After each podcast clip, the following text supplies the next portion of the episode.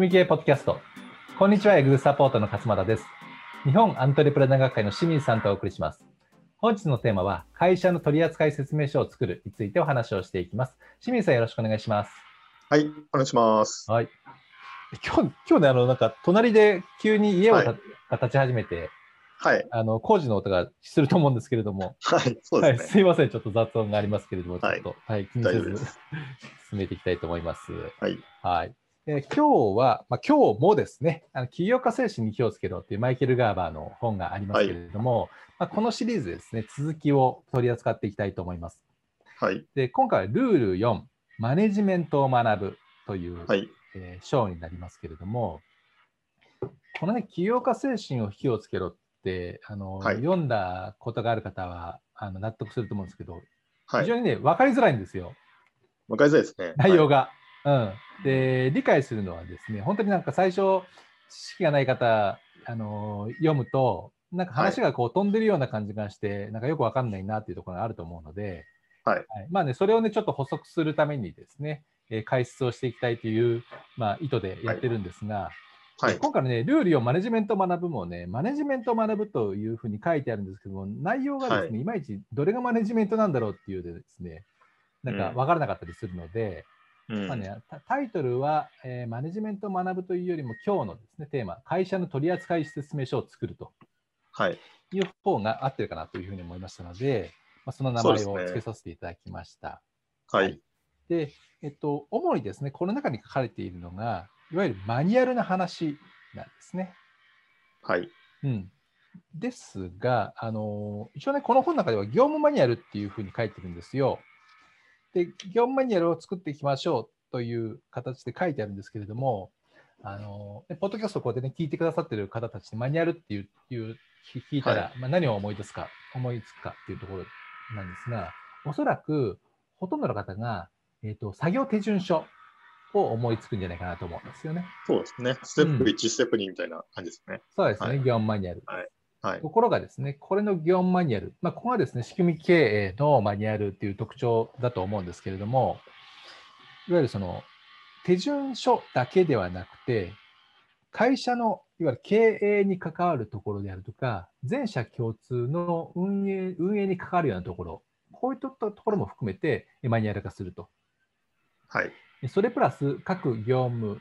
えー業種のいわゆる職務契約書って我々言ってるんですけれども、この役割にはどういう、えー成果が求められているのか、どういう責任が必要なのか、どういうことをやるのかっていうところを、えー網羅して、それプラスうんようやく、えー作業手順書が入ってくるとはい、いうような流れなんですよね。うん、はい。なのでですね、かなりはですね、想定している、おそらく、まあ僕もですね、最初読んだ時想定しているものよりも、まあ、結構、あのーすごい、なんていうんですか、単純なこう作業ではなくて、広く全員がこう知ってなきゃいけないところも含めて、これを持つんだっていうふうにですね、すごい印象があったんですけれども、うん。はい、こちらは、あれですか、作業マニュアルではなくて、業務マニュアルっていう内容ですが、清水さんとしては、これはどのようにお考えになりますか？はい。そうですね。なんかマニュアル作ると考えたときに、はい。いつも最初にお勧めしてるのがマニュアルの体系を作りましょうっていうことなんですけど、要は個別具体的なマニュアルに入る前に、自社にどういうマニュアルが必要かっていうのを最初に整理しましょうっていう話で、例えば、えっと、チェーン展開しているお店であれば、そのお店で使うマニュアルがまず1個あるし、えー本部側のその、えっと、マネジメント側の、えー人が使うマニュアルもあるしっていう感じで、複数あるのがまあ普通なんですよね。まあこれちょっと業界とかによって変わると思うんですけど、うん。一応まあ僕らとしては、あのどんな会社でも大体2つが必要ですっていうふうに言って、1つは作業マニュアルですね。個別具体的な作業の手順書とかチェックリスト。で、もう1個が、えー運営マニュアルと呼ばれる、うんえー全社共通、全社に知っておいてほしいことを記載したマニュアルはい。で、ここに書かれている業務マニュアルっていうのは、その運営マニュアルの方の話かなということですね。はい。話かなっていうか、それを参考にして作ってるんで、まあそうなんですけど、まあそうですね。はい。はい。これちょっといくつか、この本の中で大事な点があるなと思ったんで、うん。ちょっとピックアップしたいんですけど、はい。これさっきも勝間さんと話しましたけど、最初にバインダーを用意するのが最初のステップだというこ話なんですそうなんですよね。マニュアル途中でバインダーを準備するっていうところですよね。だ最初に中身に入る前に器を用意しようっていう話なんですけど、うんはい、でこれ結構大事かなという話で、はい、やっぱりそれだけ物理的なものをちゃんと用意して、全社員にそれを配布することで、いかにこれが大切かっていうのが、みんな意識することができる、そうですね。これ今はね、本当 IT、ね、あのー、当たり前の状況なんですけど、データとしてマニュアルを共有するっていうのがね、はい、まあ当然の形だと思うんですけれども、はい、これはね、本当会社によってね、やるやらないは置いといて別として、紙として、バインダーとして用意すると。それを、うん、あの棚にしまわないでしっかり持ってなさいと。で、差し替えがあったら、印刷して差し替え版を送るっていう形ですよね。はい、でこういうふうになんか手間暇とかコストをかけてやることによって、いかにそのマニュアルが会社にとって、我々にとって大事なのかっていうことをですね、うん、会社の意思表示として使うっていうのも、はい、まあ、確かにありだなって思いましたね。そうですね。データだとやっぱり、普段は物理的に見ないので、埋もれちゃうんで、はい、で何書いてあったか忘れちゃうので、まあ、一つ物理的なものを用意するっていうのは大きなポイントかなと思いましたね。はい。はい。で、えー、あとですね、えっ、ー、と、まあ、うちのお客さんで、こういうのを作ってるとこあるんですけど、そこは、あの、これ物理的なバインダーっていうか、差し用して、とりあえず、社員には、ここに書いてあることは全部、まあ、理解してほしいっていうか、なんか質問があるときには、これをまず読んでから質問してこいというふうにしてるんですよね。うん、これによって、大幅に上司とか社長の、その、なんていうか、手間っていうのは大幅に削減できるんですよね。なので、そういう意味でも大切かなと思いますね。はい。はい、で、これが1個バインダー用意するというのが大切で、で、2つ目の、ここに書いてあるポイントで言うと、一番最後なんですけど、活用方法について書いてあるんですよね。うん、で、ここでは3つ活用が書いてありますと。はい、で結構マニュアル作ったけど活用されないって人が多いので、ちょっとここが参考になるなと思ってるんですけど、うん、そうですね。はい。活用方法の1つ目が採用での活用ということで、えー、これをね、その採用予定している人に見せ見せろというふうに書いてあるんですね。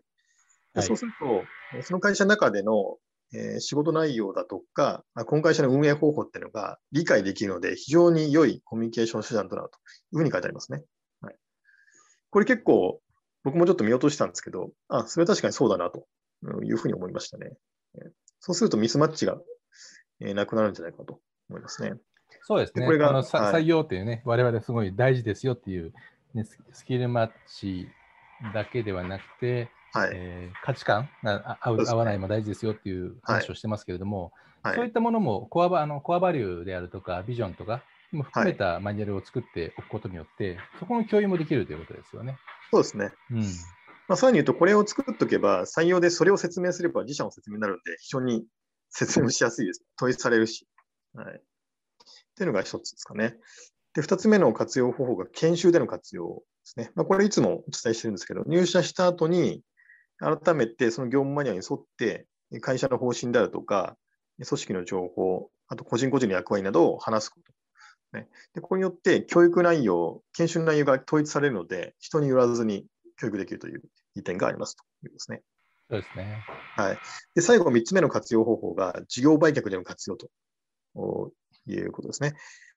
で、まあ、ここが要は今日のテーマの取扱説明書であるという話なんですけど、その会社を買ってくれた人に対して、この会社を経営する方法はここですっていうふうに伝えることができるので、それが非常に、えー、絶大な効果を生み出すというふうに言ってるわけですね、うん。そうですね。これ実際にうちの、ね、知り合いとか仲間内でこの仕組み経営導入している人の中で、はい、えーと、このマニュアル用意したことで、事業売却成功した人がいるんですけど、えー、普通は売却した後に社長の引き継ぎ期間があるんですよ。1年とか半年とか。はいうん、だけど、その人はこのマニュアルがあったおかげで引き継ぎ期間ゼロで引き継げたっていうメリットがあって。はい。要はここに全部、ね、そうそうそう、はい、うん、ここに全部書いてあるんで、別に引き継ぐことないんですよっていう、言い方ができるという、ね、確かにそうですよね。はい。はい、この、まあ、ここにマニュアルので、これをこの通りやればいいですよと。そうそうそう。はい、はいで、ここに書いてないことがあったら、教えてください。聞いてくださいっていう、まあ、さっきと社員の研修と同じですよね。はい。はい、そういうことができるとですね。うん、そうですね。まあ、そんな感じで3つ活用方法が書いてあるんで、まあ、ここは、あのまあ、この活用方法を想定して作っていくのがいいかなと思いますね。そうですね。はい単純にこの作業手順をね、あのはい書いて、人に依存しないようにっていうような発想だけではなくて、このような採用とか研修とか事業売却とか、まあ、事業承継も含めて、こういったところで使えるようなものっていうふうに考えて逆算して作っていくといいですよね。そうですね。はい。うん、まあ、何事もうん目的から逆算して作るといそうですね。目的から逆算していくということですね。はい。はい。で、その業務マニュアルの中の運営部分ですね、会社運営のところの項目としては何があるかっていうところもまあ書かれてるんですけれども、はいまあ、項目だけお伝えすると、まず会社についてということですよね。まあ、会社っていうのはね、その例えば株主構成であるとか、あとまあはい遠隔とかも含めて、その会社の基本情報うん。などの、えー情報と。ではい。次に製品とサービスですね。まあ、自分たちが何を売ってるのか、誰に売ってるのかというところですかね。うん。で、3番は経営方針ですね。はい。はいまあ、経営方針っていうのはね、いろいろその従業員向けのあの就業規則であるとか、まあ、福利厚生とかいろいろあると思うんですけれども、はいまあ、そのようなものを、えー入れると。はい。あともう一つはポジションですね。はい、ポジションというのは、まあ、会社のポジショニングというよりは各役職のポジション、まあ、組織図も含めて、そうですね。はいまあ、会社の全体設計ですかね。うん。はい、で最後にシステムというふうに書かれてますけれども、いわゆるこれが、えーまあ、手一般的な手順書と、はい。うん、いうような流れですので、本当に手順書は、あのこの中の一部でしかないという形で、そうですね。はいはい。最初の4つが非常に大事だよっていうことです、ね。はいこれいつもお伝えしてるんですけど、その前半部分の会社とかし製品サービス、経営方針とかに、えー関するケースが多くて、かつその辺の共有度が高いと、最後の手順は少なくて済むっていうね、こうはい、シーソー構造になってるんです。そうですね。えー会社の価値観とかの方針とかの共有度が低いと、細かいところまで手順書かないと分かんないので、はい。いううんでこうそういうシーソー構造になっているのが大切ですかね。そうですね。はい文化とか社風とか、あと何を提供したいのか、そういうところまはいで共有されていると、はいまあ、マニュアルはあのなくてもいいというのは語弊がありますけれども、はい。本当補足的なツールとして、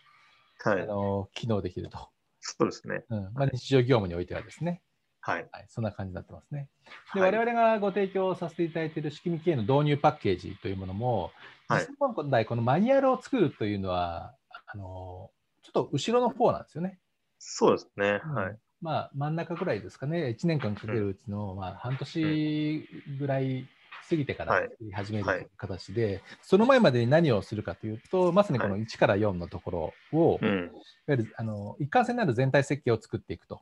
うん。ような形でやってきますので、はいまあ、それができてから、この運営マニュアルとか作業マニュアルを作るという流れになってますんでね。そうですね。はい、あの強い会社を作る、強い仕組みがえーできていくというような流れになっておりますので。はい。はい。はい、ご興味ありましたら、ぜひぜひですね、あのまあ、自社今どういう状況なのかというところの、ね、個別診断、あの診断項目とかもありますので、はい。はい、そちらに取り組んでみていただいて、個別相談とかも受けてますので、ぜひですね、やってみていただければと思います。はい。それでは、仕組み系ポッドキャスト、会社の取扱説明書を作るをお送りしました。また来週お会いしましょう。ありがとうございました。ありがとうございました。